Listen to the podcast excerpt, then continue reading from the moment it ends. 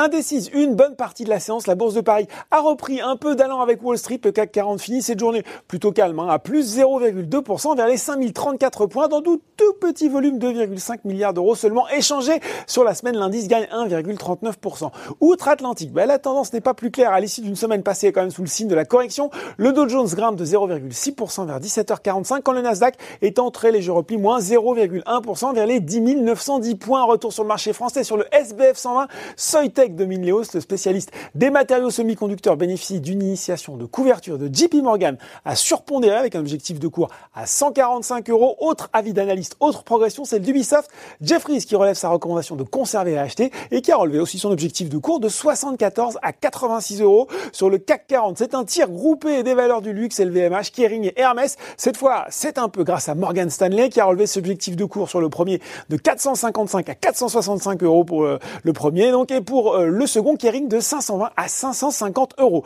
Analyse qui table sur un renforcement d'ailleurs de la demande pour faciliter le retour en grâce du secteur.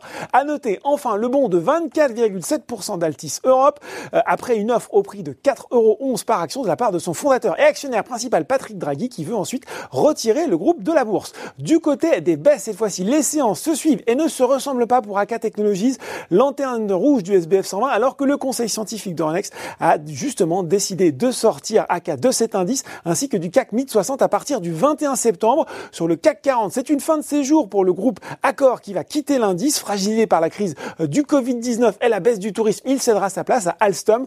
Le titre progresse de 1,58%, toujours sur le CAC 40, séance éprouvante aussi pour les valeurs bancaires, Société Générale, BNP Paribas et Crédit Agricole. Enfin, à noter la chute de 7,3% de Veralia. Horizon Investment Holdings a annoncé hier son intention de céder 6,2% du capital pour ramener sa participation dans le spécialiste du verre à 46,9%.